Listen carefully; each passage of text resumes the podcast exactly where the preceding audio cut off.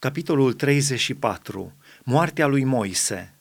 Moise s-a suit din câmpia Moabului pe muntele Nebo, pe vârful muntelui Pisga, în fața Ierihonului.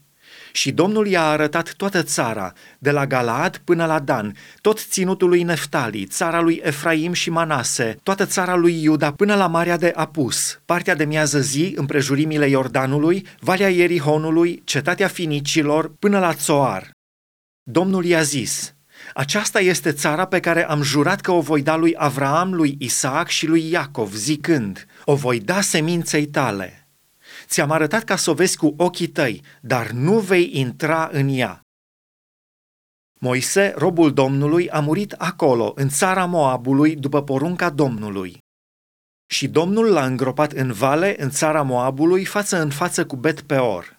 Nimeni nu i-a cunoscut mormântul până în ziua de azi.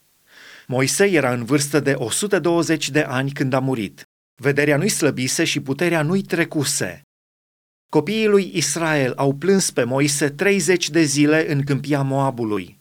Și zilele acelea de plâns și de jale pentru Moise s-au sfârșit. Iosua, fiul lui Nun, era plin de duhul înțelepciunii, căci Moise își pusese mâinile peste el.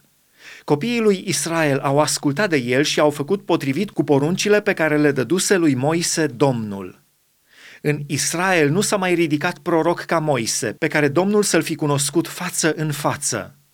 Niciunul nu poate fi pus alături de el în ce privește toate semnele și minunile pe care l-a trimis Dumnezeu să le facă în țara Egiptului, împotriva lui Faraon, împotriva supușilor lui și împotriva întregii țări și în ce privește toate semnele înfricoșătoare pe care le-a făcut Moise cu mână tare înaintea întregului Israel.